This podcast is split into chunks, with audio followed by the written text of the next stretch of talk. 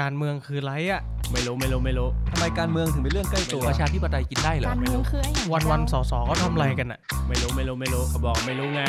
สวัสดีครับ ขอต้อนรับเข้าสู่รายการการเมืองเรื่องใกล้ตัว พอดแคสต์ที่จะมาทำให้การเมืองกลายเป็นเรื่องใกล้ตัวสำหรับทุกคน ผมสอสอเท้งนัตพงษ์เรืองปัญญาวุฒิผมสสเติ้ลวรพจน์วิริยโรธทำไมการเมืองถึงเป็นเรื่องใกล้ตัว ถ้าอยากรู้มาติดตามฟังพวกเรากันนะครับ ผมใช้ AAS กูมู AS ค่ะ ใช้เน็ตของ AIS แต่ใช้โทรเข้าโทรออกของ True ผมก็แค่ซื้อเฉยๆครับ ผมไม่ไม่รู้อะไร ใช้ตามที่บ้านใช้ ใช้ตั้งแต่รุ่นแม่มาแล้วคือสัญญาณมันจะค่อนข้างดีเวลากลับต่างจังหวัดอะไรอย่างเงี้ยสัญญาณมันจะดีมันมันโอเคอะค่ะ เกี่ยวกับสิทธิประโยชน์เกี่ยวกับเซเว่นอะไรพวกนี้มากกว่า ผมรู้สึกว่ามันเป็นเครือข่ายที่ผมใช้ประโยชน์จากมันได้ค่อนข้างเยอะ ก็คือเหมือนได้ส่วนลด ก็ใช้มาตั้งนานแล้วอะค่ะ ก็ไม่ไม่ได้เปลี่ยนเลย ก็แพงนะ แพงค่ะ พอรับได้ไม่ถือว่าแพงครับ ก็แพงระดับหนึ่งอะครับ ไม่ไม่ครับเอ่อเมื่อก่อนเมื่อก่อนอาจจะแพงแต่เรามาเรามาดูแล้วทบทวนดูแล้วอะเน็ตอะวันวันนึงอะเราใช้หลายกิกไงคือเขาจะรวมกันใช่ไหมครับ ยังไม่รู้เลยว่าไอ้ดีแทกับ True มันจะรวมกัน ควรค่ะไม่น่าจะไม่ไม่ควรที่จะรวมกัน มันก็ตอบไม่ได้เนาะคือการควบรวมของเขาพี่ว่ามันเป็นในเชิงของธุรกิจอะมันก็จะเหลือแค่สองเครือข่ายครับบางทีมันจะผูกขาดกันง่ายขึ้นอะไรอย่างเงี้ยครับผมกลัวว่าเป็นอย่างนั้นด้วย สวัสดีครับออกภาพออกแล้ว ก็ตอนนี้ถ้าสัญญาณเสียงสัญญาณภาพยังมาไม่ดีก็ฝากคอมเมนต์ส่งกันเข้ามาได้นะครับ เดี๋ยวทีมงานจะได้เห็นก็จะได้แก้ไขปัญหากันก่อนนะครับ ก็ระหว่างรอ ท่านผู้ฟังเข้ามาชมรายการเรื่อยๆครับ ตอนนี้เอ่อการเมืองเรื่องใกล้ตัวตอนที่ 51อ่าเรื่องอะไรนะเตอร์วันนี้เรามาออกรายการกัน วันนี้เรามาคุยกันเรื่องผูกขาดอย่างเสรีผู้ขาดยังเสรีอะก็จริงๆมันมีประเด็นหนึ่งที่อาจจะใกล้ตัดสินเข้ามานะครับ ก็คือมติของกสทชอืมว่าจะอนุญาตให้มีการทรูและดีแท็ควบรวมครับกันหรือไม่อืมนะครับครับ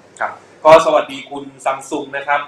เข้ามารอชมรายการเราแล้วนะครับ จริงๆ ตอนนี้ต้องบอกก่อนว่าอยู่ที่ห้องทำงานของเติ้ลนะ ก็วันนี้จริงๆมีวาระพิจารณางบประมาณวาระสองแล้วก็วาระสามนะครับในสภาผู้แทนราษฎร ตั้งใจไว้ตอนแรกว่าอยากจะให้เสร็จภายในสามวันคือจริงๆต้องเสร็จคืนนี้แต่เราจะไปกันไม่ถึงไหนเท่าไหร่ อาจจะต้องต่ออีกวันหนึ่งซึ่งคาดว่าน่าจะเป็นวันจันทร์หน้ามาโหวตนะครับ ก็ระหว่างรอการอภิปรายไปทีละมาตราเนี่ย ก็วันนี้เรามาไลฟ์สดเรื่องของการควบรวม True d t a c กันนะครับอ่ามีโอ้สวัสดีครับพี่ดุลพี่ดุลมีประธานดุลเข้ามาใหม่นะครับพี่ดุลนี่คือเป็นประธานชุมชนในเขตบางแคนะครับแฟนคลับตัวจริงสวัสดีครับพี่ดุลก็เอ่อจากวิดีโอที่เราไปลงสัมภาษณ์นะครับ ประชาชนมาที่เห็นตอนต้นรายการเนาะจะเห็นคำถามต่างๆนานาอย่างคำถามซิมเพิลซิมเพิลแบบง่ายๆเลยอะถามว่าการควบรวม True d t a c มีผลดีผลเสียยังไงมีผลดีผลเสียยังไง คนส่วนใหญ่ไม่ไม่ไม่ได้รู้สึกเลยนะผม เป็นเป็นผู้บริโภคเราก็ไม่ได้รู้สึกนะ ครับ แถมบางคนอาจจะรู้สึกว่าควบรวมแล้วเสาสัญญาณครอบคลุมมากขึ้นคุณภาพบริการดีขึ้นหรือเปล่า อืม ใช่ไหม พี่คิดว่าไงครับ ก็คิดในมุมนั้นที่ก็ผมก็คิดว่าไม่ผิดนะ แต่ว่าอย่างหนึ่งที่เราอาจจะต้องเออมีข้อกังวลแล้วกันว่า คือการควบรวมเนี่ยมันทำให้เกิดการแข่งขันน้อยรายลงหรือเปล่านะครับซึ่งโอเคแหละ จังหวะแรกที่มีการควบรวมตอนนี้มันไม่ได้ทำให้หัวค่าบริการกระโดดแพงขึ้นหรอกวันนี้นั่นใดหรอก ครับ มันไม่มีใครทำแบบนั้นหรอก แต่สุดท้ายโดยระยะยาวอีก 10 ปี 20 ปี ถ้าเรามีผู้ให้บริการมือถือในไทยแค่ 2 เจ้า หรือแค่สองเจ้าใหญ่ๆแบบเนี้ยมันจะส่งผลค่าบริการในอนาคตไหมแทนที่ยังมีการแข่งขันมากอยู่ค่าบริการก็จะได้ถูกลงเนาะแต่ว่าเอ่อพอเหลือสองเจ้าแล้วก็ก็ไม่จำเป็นต้องแข่งกันแข่งขันกันเท่าไหร่ก็ได้นี่ถูกไหมอันนี้คือประเด็นปะใช่คือคือเราที่เรา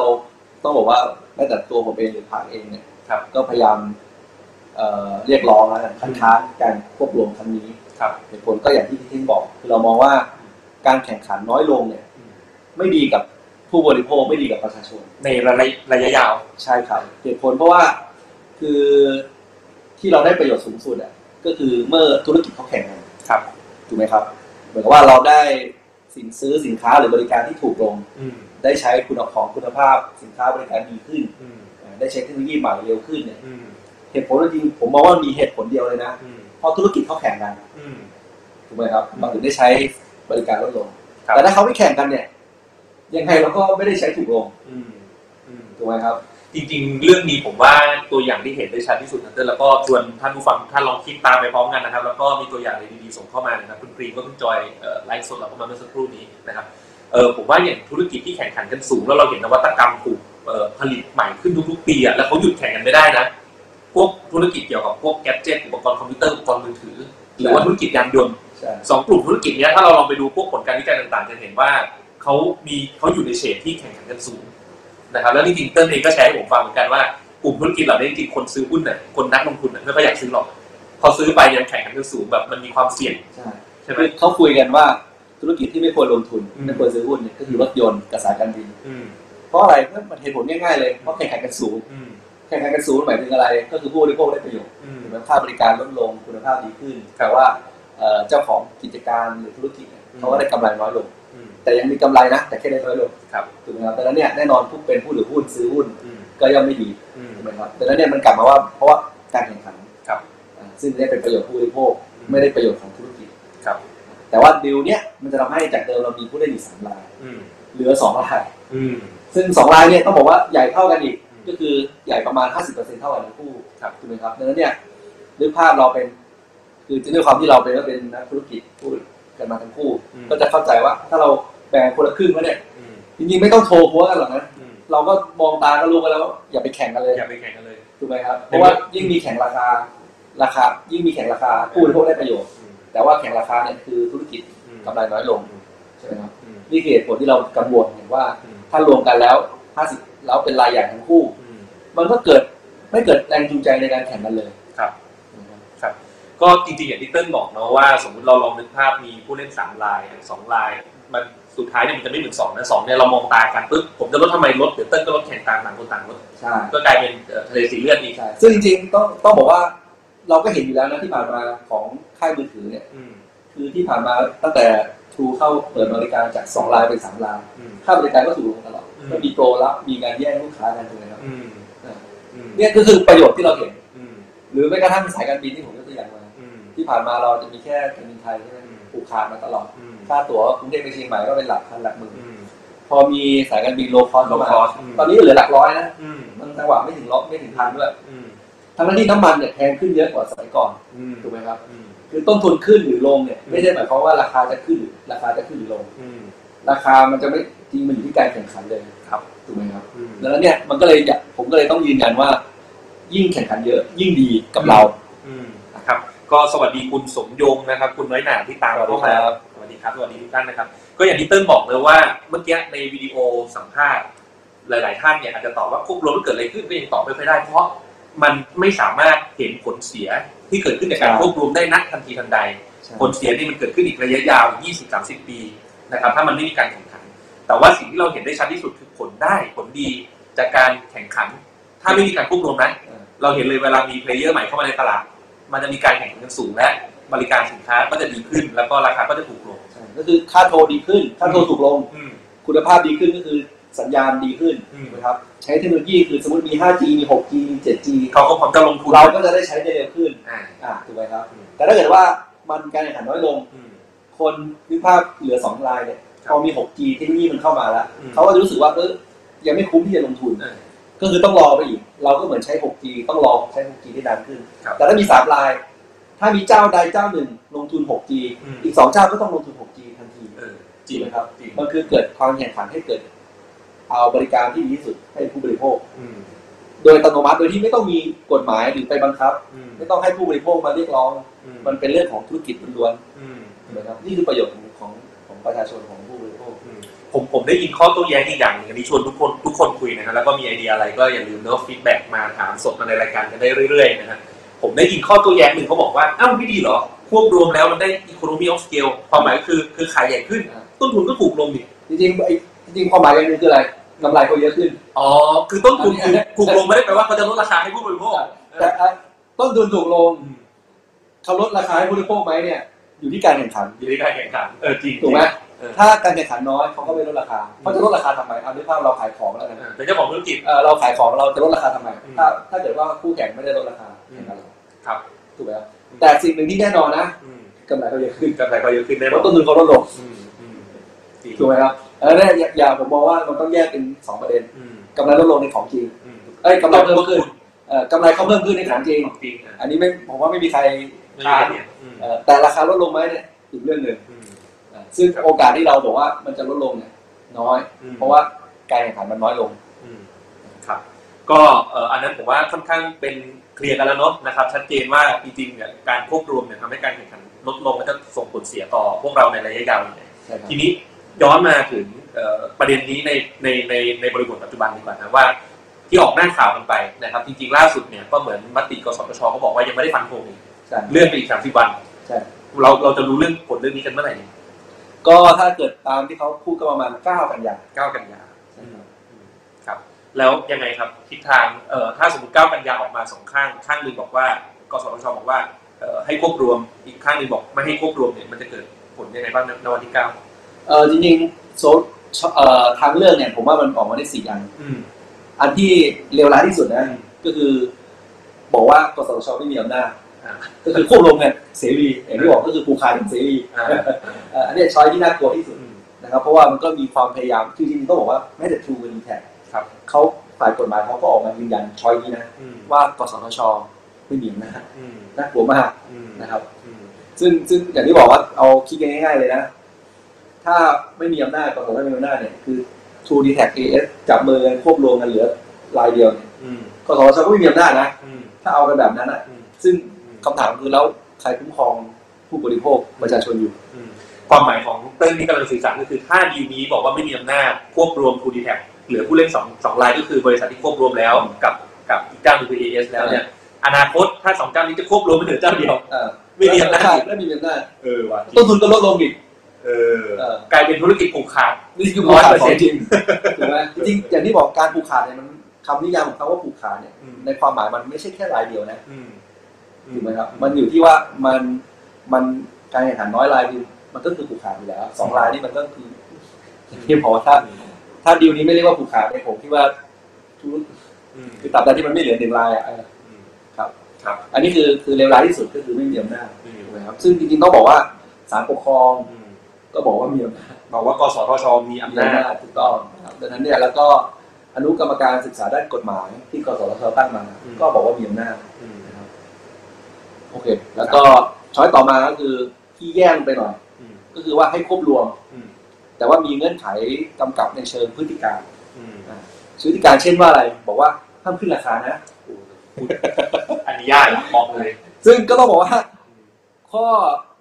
โชคร้ายของประเทศไทยคือดีลอย่าง CP Tesco เนี่ยอืมเขาก็ใช้เป็นออกมาเป็นท่านี้อืมก็คือว่าควบรวมแต่มีเงื่อนไขก็คือว่า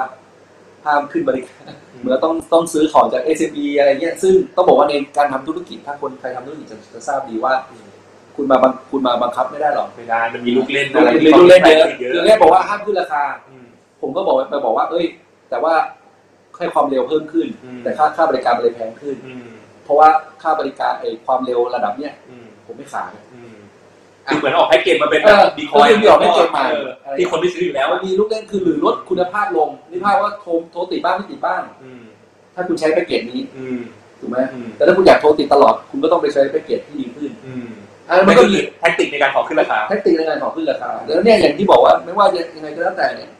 มันกำกับยากอืมและผลลัพธ์มันก็จะตกตกมากับผู้บริโภคครับ choice ที่สามก็คืออันนี้เอ่อค วบรวมแบบมีเงื่อนไขในเชิงโครงสร้างอืมเชิงโครงสร้างคือ เพื่อว่ายังให้มีการแข่งขันอยู่ครับทำยังไงก็ได้ให้มีการแข่งขันอยู่อืมอะเช่นว่าควบรวมไปแล้วนะอืมคุณต้องคลายคลื่นออกมาอืมอะเพราะว่าต้องบอกว่ามือถือเนี่ย มันมีความพิเศษคือมันไม่ใช่ว่าใครอยากจะมาแข่งอืมเปิดบริษัทจดบริษัทเอาเงินมาแล้วก็แข่งอืมเพราะมันมีเรื่องคลื่นอืมใช่ไหมครับเอ่อดังนั้นเนี่ยเขาบอกเมื่อควบรวมไปแล้วเนี่ยต้องเอาคลื่นออกมาครับให้ลายใหม่เข้ามาอืมมีตั้งแต่ว่า คืออย่างอเมริกาเขาก็มีนะอืมบังคับเลยว่าคุณอยากควบรวมใช่ไหมอืมคุณต้องไปหาลายใหม่อืมแล้วคุณก็ให้คลื่นเขาอ๋อมาแข่งเลยอืมแต่นั้นมันก็ยังมีสามลายอยู่ดีครับอ่านั่นคือเชิงโครงสร้างคือเชิงโครงสร้างเพื่อมีก็ยังมีการแข่งขันอยู่อืมซึ่งแน่นอนแหละ ถ้าคุณไปถามเจ้าสัวอืมเขาก็บอกเอาได้ผมจะควบรวมทำไมถูกไหมครับอ่าแต่นั่นแต่นั่นที่บอกว่าแต่ว่าถ้าในมุมประโยชน์ของผู้บริโภคเนี่ยมันต้องเป็นแบบท่านี้ เพราะว่ามันมีการแข่งขันอืมพอมีการแข่งขันปุ๊บ ประโยชน์ก็จะกลับมาผู้บริโภคอยู่ดีเพราะว่าสุดท้ายแล้วไม่ว่าจะเป็นราคาคุณภาพเทคโนโลยีอืมอันนี้คือคือผมคิดว่าท่าเนี่ยคือขั้นต่ำครับผมไม่เห็นด้วยนะแต่ว่าคือขั้นต่ำจริงอืมๆเอ่อคลายคลื่นออกมาอืมให้ผู้บริโภครายใหม่เข้ามาอืมเอ่อหรือแม้กระทั่งบอกไปเลยว่า คุณต้องเอาเสาเสาสัญญาณเนี่ยอืมออกมาเป็นอีกบริษัทหนึ่งอืมแล้วก็ให้ผู้เล่นรายใหม่อืมเข้ามาใช้เสาเนี่ยครับในต้นทุนและคุณภาพเหมือนกับทรูอืมอะพูดง่ายๆคือทำไงให้มีการแข่งขันอืมอั นนี้แหละ ที่ผมว่าก็เป็นเป็นไปได้ อืม แล้วก็สุดท้ายคือดีที่สุด อืมกับคืปอระไม่ชาชนคือไม่อนุญาตเลย ไม่อนุญาตเลย เพราะว่ามันไม่มีความจำเป็นอืม ที่ต้องให้ให้สุดท้ายมาว่าเอ๊ะแล้วจะมันจะอืมจะมีลูกเล่นอะไรไหมในเมื่อการแข่งขันสามรายเนี่ยดีที่สุดอืม สำหรับผู้บริโภคประโยชน์สูงสุดของประชาชนอยู่ที่ตรงอยู่ที่มติอืมข้อที่ข้อที่สี่นี้ก็คือไม่อนุญาต อืม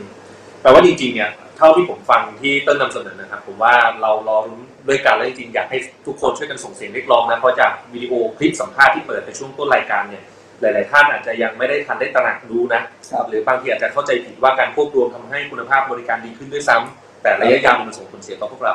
ทีนี้เนี่ยอยากให้ช่วยกันส่งเสียงเรียกร้องว่าอย่างน้อยๆเนี่ยน่าเกลียดน่าเกลียดที่สุดมันต้องออกมาช้อยสามช้อยสี่ใช่คือดีที่สุดคืออยากให้ควบรวมต้องนะครับแต่ว่าไม่มีแบบว่าควบรวมแล้วต้องแบบไปควบคุมพฤติการซึ่งมันควบไม่ได้มันควบคุมไม่ได้จริงจริงๆต้องบอกอย่างนี้มันมันก็มี ทุกงานวิจัยนะอืมค่าบริการเนี่ยเขาบอกว่าจะเพิ่มขึ้น อืมเพราะการงานน้อยลงอืมที่ที่ตลกคือแม้แต่ งานวิจัยที่ True d t a c จ้างครับจ้างที่ปรึกษาอืมก็บอกว่าขึ้นประมาณสิบเปอร์เซ็นต์อืมอืมคือคืออย่างที่บอกมันคือทุกคนรู้ว่ามันขึ้นราคาขึ้นอืมเอ่อที่ที่กสทชจ้าง ก็ครับบอกว่าขึ้นยี่สิบเปอร์เซ็นต์อืมแม้แต่ถ้าเป็นงานวิจัยอิสระ TDI หรือวันโอวันทิ้งแทงผับเนี่ย ก็ขึ้นประมาณยี่สิบสามสิบเปอร์เซ็นต์อืมถ้าไปดูตัวอย่างเอ่ออนุกรรมการกสทชที่ตั้งเรื่องเศรษฐศาสตร์เนี่ยก็ขึ้นประมาณยี่สิบเปอร์เซ็นต์คือทุกผลการวิจัยจากทุทุกกขึ้นบหมอดกรบอกว่าในระยะยาวขึ้นหมดต้องนะนี่คือนี่คือค่าใช้จ่ายนึกภาพว่าเราต้องจากเดิมเนี่ยค่าน้ำมันค่าไฟฟ้าต่อมาค่าอินเทอร์เน็ตอืมต้องมาจ่ายแพงขึ้น 20%เนี่ยมันมันเป็นปัจจัยสี่ไปแล้เอวอนะเขาเออใช่เดี๋ยวผมยืนยันต่ออนาคตเนี่ย มันเป็นสาธารณูปโภคขั้นพื้นฐาน อืมอย่างที่บอกว่าไฟฟ้าดับหนึ่งชั่วโมงกับอินเทอร์เน็ตดับชั่วโมงนึงไม่ผมว่ามันเห็นภาพนะว่าเราจะร้อนรนเออจริงจริงจริงจริงแบบมือถือเข้าไม่ได้ไฟดับไม่เป็นไรอยู่ในห้องมืดๆแต่ยังต้องกดมือถือได้ชั่วโมงหนึ่งใช่ไหมคือคิดแค่นี้เลยให้คิดแค่นี้ดังนั้นเนี่ยมันเป็นสาธารณูปโภคขั้นพื้นฐานอืมที่ยิ่งยิ่งเอ่อราคาแพงขึ้นเนี่ยมันกระทบแล้วมันก็กระทบกับเศรษฐกิจด้วยนะ เพราะว่าทุกเศรษฐกิจเนี่ยอืมธุรกิจมันก็ใช้อินเทอร์เน็ตครับถูกไหมครับอืมก็เมื่อกี้มีคุณ Spice Quest นะครับ ชื่อ account เข้ามาบอกว่า สวัสดีครับไปคุณ Spice ครับที่เขากำลังดูอภิปรายงบอยู่เลยตามเข้ามาชมรายการตอนต้นไม่ทันนะก็ขอบคุณนะครับสลับมาดูของเราบ้างนะครับคุณน้อยหนาก็ยังอยู่กับเราต่อนะครับ ก็จริงๆผมผมมองอย่างนี้ครับคือในประเทศเราเนี่ยผมว่ามันเกี่ยวข้องกับเรื่องของความเหลื่อมล้ำด้วยนะคือนับวันเนี่ยปัญหาเรื่องความเหลื่อมล้ำประเทศเราเนี่ยแกมันยิ่งกว้างขึ้นเนาะพอมันกว้างขึ้นเนี่ยเท่ากับว่าไอ้ที่บอกว่าโอเคค่าบริการหลังควบรวมมันไม่ได้ขึ้นน่ะ แต่โอเคถ้าเขาบอกเขาไม่ลดอย่างที่เติ้ลบอกต้นทุนก็ต่ำลงแน่นอนเวลาเขาควบรวม แต่ถ้าค่าบริการเนี่ยเขาไม่ได้ลดตามต้นทุนพูดง่ายคือเขาช่องว่างกำไรเขาเยอะขึ้นแต่ไม่ได้ก็เลยเพิ่มขึ้นอะแต่ในขณะที่ช่องว่างแห่งความเหลื่อมล้ำหรือว่าเงินเฟ้อหรือว่าค่าครองชีพเราสูงขึ้นตลอดอะเราลองคิดดูว่าไอ้พวกค่าบริการเหล่านี้ต่อไปที่ไม่เป็นปัจจัยพื้นฐานนะมันก็จะช่วยมาแบบเป็นภาระกับคนที่เป็นชนชั้นล่างมากขึ้นด้วยซ้ำอะครับในอนาคตถูกไหมแล้วอินเทอร์เน็ตทุกวันนี้ก็คือเรื่องของการเข้าถึงโอกาสอีกผมว่าในระยะยาวมัน ถามว่ามันส่งผลอิมแพกไหมมันก็มันก็ส่งผลกระทบต่อต่อวิถีชีวิตประชาชนเราเยอะนะอืมคุณวิสาครับ คุณวิสาบอกว่าขอสอบถามเข้ามา อ่า เชิญเลยครับพิมพ์เข้ามาได้เลยนะครับ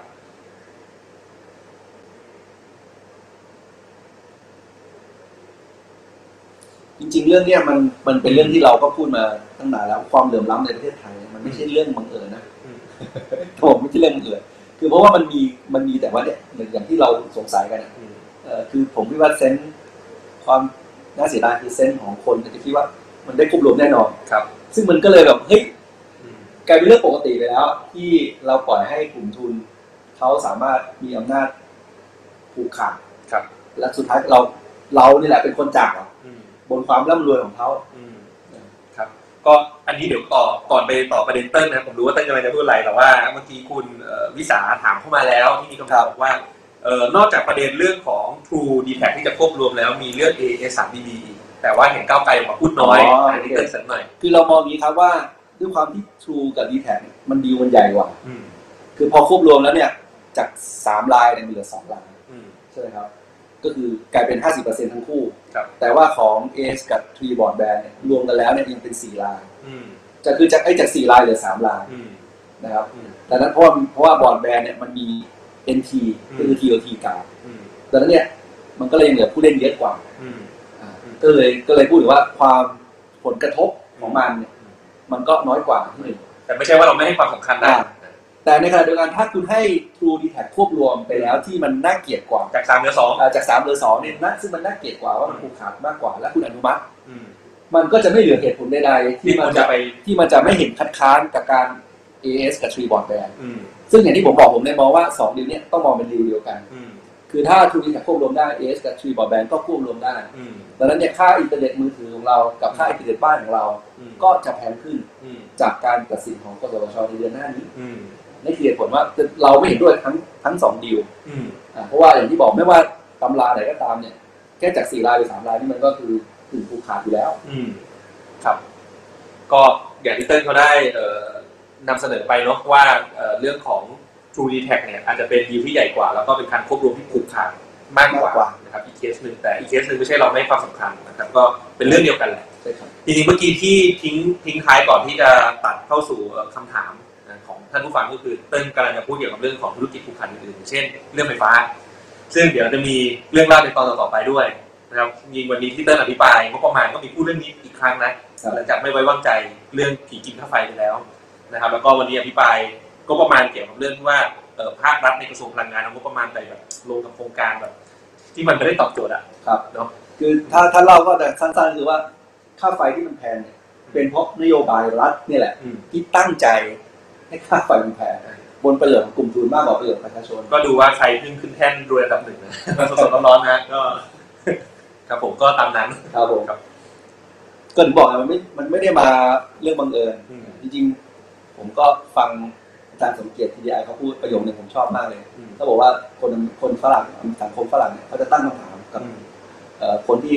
รวยขึ้นมาแบบว่าอย่างน่าสงสัยอะว่าแบบมีคำว่าเบื้องหลังความรวยอันลึกล้ำ อะคืออาชญากรรมที่ยิ่งใหญ่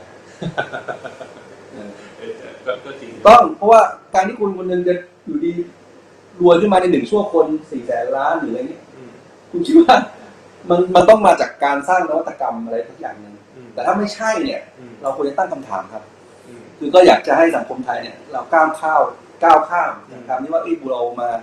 คิดว่าคนรวยทำอะไรก็ถูกไปหมด ซึ่งมันไม่ใช่ครับนะครับมันต้องดูที่มาของเขาด้วย ถ้าเขาสร้างนวัตกรรมขึ้นมาอันนี้ถึงด้วย เป็นเรื่องที่สมควรต้องส่งเสริมอ่าสมมุติว่าเราเป็นอย่างซัมซุงเงี้ยเอ่อมันคือเกิดนวัตกรรมมาส่งทั่วโลก อันเนี้ยจริงๆต้องต้องชมเขาครับ ก็คุณกิตติชัยนะครับ ส่งเข้ามาว่าต้องแก้ไขพรบการแข่งขันการค้าไหมจริงๆต้องบอกว่าก่อันนี้แน่นอน อันนี้แน่นอนจริงเคยก็เคยพูดไปว่าแล้วถ้าเกิดเราปล่อยให้ควบรวมไม่ได้มันมีทางแก้ยังไง ผมเนี่ยก็คือบอกว่าถ้าเล่าประวัติศาสตร์อเมริกาเนี่ยมันมีสมัยหนึ่งก็น่าน่าเกลียดประมาณไทยประมาณนี้แหละ ก็คือว่าบริษัทน้ำมันมีอยู่บริษัทเดียวครับซึ่งก็เหมือนไทยอยู่นะ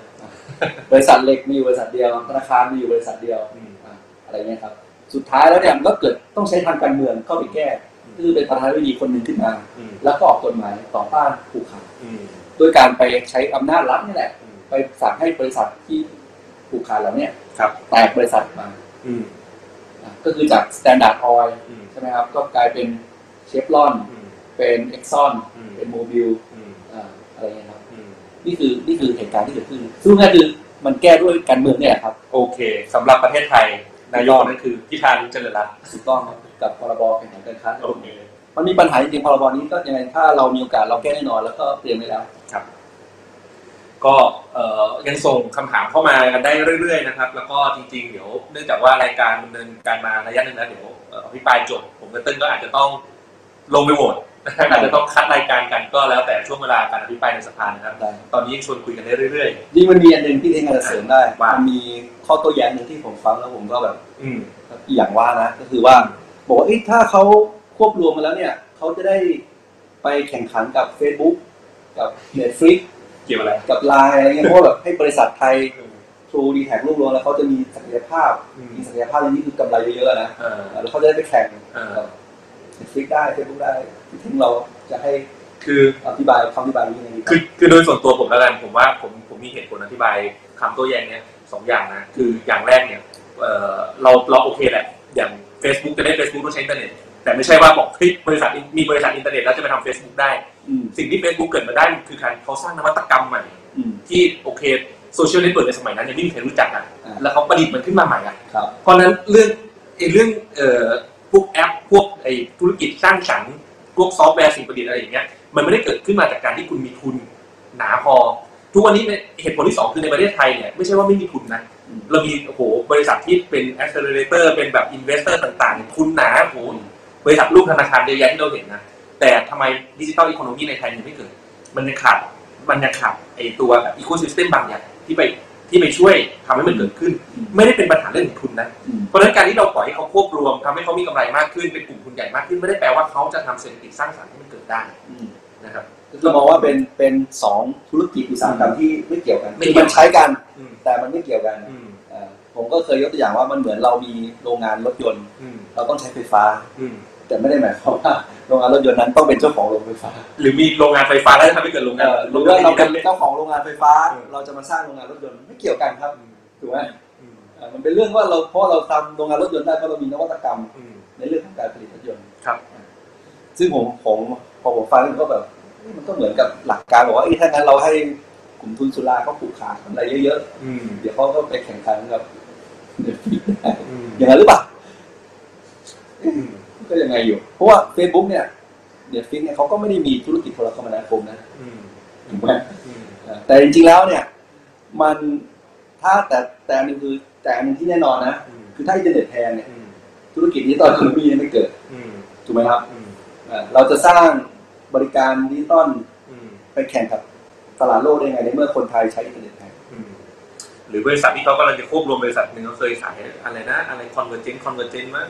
ชีวิตไลฟ์สไตล์หลากหลาย ขายบริการรอบด้าน ทั้งอินเทอร์เน็ตทั้งแอปก็ทำหมดเลยอะไรเงี้ย ก็เป็นไปได้นะฮะอืมแล้วก็มีมีประมาณว่าเฮ้ยถ้าไม่ควบรวมเนี่ย ก็คือกลุ่มเทนอเขาดีแท็เนี่ยอืมก็อยากออกไปอยู่ดีอืมก็จะเหลือสองรายอืมนะอืมครับพี่ว่าไงผมฟังแล้วผมก็แบบอืมไม่เกี่ยวผมว่าไม่เกี่ยว ผมฟังแล้วผมเออนี่ใช่เราก็ใช่ เราไปคิดแทนเจ้าสัวเลยว่าว่าดีแท็จะต้องออกไปอืมซึ่งไม่ใช่นะอืมดีแท็ทุกวันเนี้ยกำไรสามพันห้าร้อยล้านอืมมูลค่าตลาดทรัพย์เนี่ยคือแสนล้านอืมถูกไหมอืมถ้าเราไม่ให้อนุญาตไม่ควบรวมเนี่ยพี่เป็นผู้บริหารเทเลนออืมพี่จะปล่อยให้แสนล้านนี่มันหายไปไม่มีทางถูกไหมครับอืมใครก็ตามที่มาบริหารแสนล้านนี่มันเราบริหารได้ไม่ดีอืมเราก็ต้องเปลี่ยนผู้บริหารเข้ามาถูกไหมให้เขาแข่งขันได้ให้เขาอยู่แต่ในนี้แสนมูลค่าตลาดแสนล้านเนี่ย ยังไงเขาก็ต้องเกิดการแข่งขันเขาก็ต้องอยู่ดีอืมแต่ผมว่าสิ่งที่เขาอยากจะออกไปอาจจะเป็นเรื่องของการกำกับของเราเนี่ยแหละครับที่เราไม่ไม่มีความชัดเจนในเรื่องของการจัดสรรคลื่นอืมบอกว่ามีความว่าจะจัดสรรคลื่นเพื่อประมูลเมื่ออะไรยังไงเนี่ยคนที่มันธุรกิจที่วางแผนธุรกิจไม่ได้ครับเขาก็รู้สึกว่าเอ่อตลาดอุตสาหกรรมนี้ในประเทศไทยเนี่ยมันแข่งขันกันไม่เป็นธรรมครับเขาก็เลยอยากจะออกมาก่อนซึ่งนี่มันก็เป็นเรื่องของการกำกับของรัฐเรานี่แหละอืมที่ทำให้ บริษัทต่างชาติที่เขามีธรรมาภิบาลที่สูงกว่าเนี่ยรู้สึกอยากจะออกจากตลาดครับ ก็ผมว่าเดี๋ยวคิวอภิปรายน่าจะค่อนค่อนข้างเหลือน้อยนะครับเดี๋ยวอาจจะต้องเตรียมตัวลงไปโหวตก่อนก็ ถ้ายังมีชักคำถามสองคำถามก็ยังพูดคุยโต้ตอบกันได้นะฮะได้ครับ ของเต้นมีเข้ามาไหมไม่มีเขาก็คุณกิติชัยนะแล้วก็คุณนัทโอเคนะครับ จริงๆประชาสัมพันธ์นิดนึงฮะเดี๋ยวพรุ่งนี้มะรืนนี้สิมะรืนนี้วันอาทิตย์ครับก็มีกิจกรรมก้าวไกล Next นะครับจริงๆก็จัดหลายๆจังหวัดเดี๋ยวผมเองวันอาทิตย์ก็จะมีไปที่ลบบุรีก่อนในช่วงเช้านะครับ แล้วก็ขาย้อนกลับมาที่กรุงเทพช่วงบ่ายเนี่ยก็จะแวะก้าวไกล Next ที่นนทบุรีที่หนึ่งนะครับ แล้วก็พรุ่งนี้เองเนี่ยเดี๋ยวดูสถานการณ์ตอนเย็นอาจจะไปลงพื้นที่ในเขตตัวเองก่อนในในเขตบางแคนะครับก็เป็นการทำงานทั้งในระดับพื้นที่ตัวเองในฐานะสสเขตแล้วก็ช่วยขับเคลื่อนแคมเปญพักด้วย ครับ ยังมีคำถามอะไรส่งเข้ามาไหมขอบคุณน้อยหนาเนาะโอเค ครับงั้นเราได้ครับจบรายการเนาะตอนนี้เนาะรายการนี้ตอนนี้ก็มีเดี๋ยวไว้มีโอกาสได้ไงมาอัปเดตเล่ากันเรื่องเข้าไปก็น่าเด็ดกำลังจะเป็นประเด็น ผมมีเรื่องอยากเล่าด้วยพรบทางหลวงก็ได้อ่ามีเรื่องทางหลวงด้วยอะไรเดี๋ยวไปจัดคลิปแล้วอัปเดตกันได้ครับ ก็ยังไงตอนนี้ขอบคุณท่านผู้ฟังมากนะครับ เจอกันครั้งหน้าน่าจะประมาณสัปดาห์หน้านะครับ ติดตามการเมือง เอ่อเรื่องใกล้ตัวต่อไปด้วยครับ ครับ ขอบคุณครับ สวัสดีครับ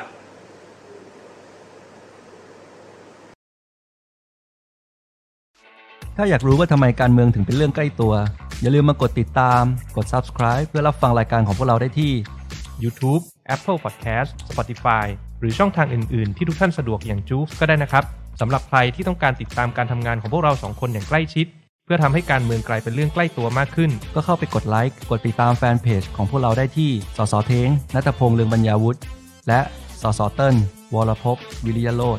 แล้วพบกันใหม่ใน EP หน้า สวัสดีสครัวับสดีครับ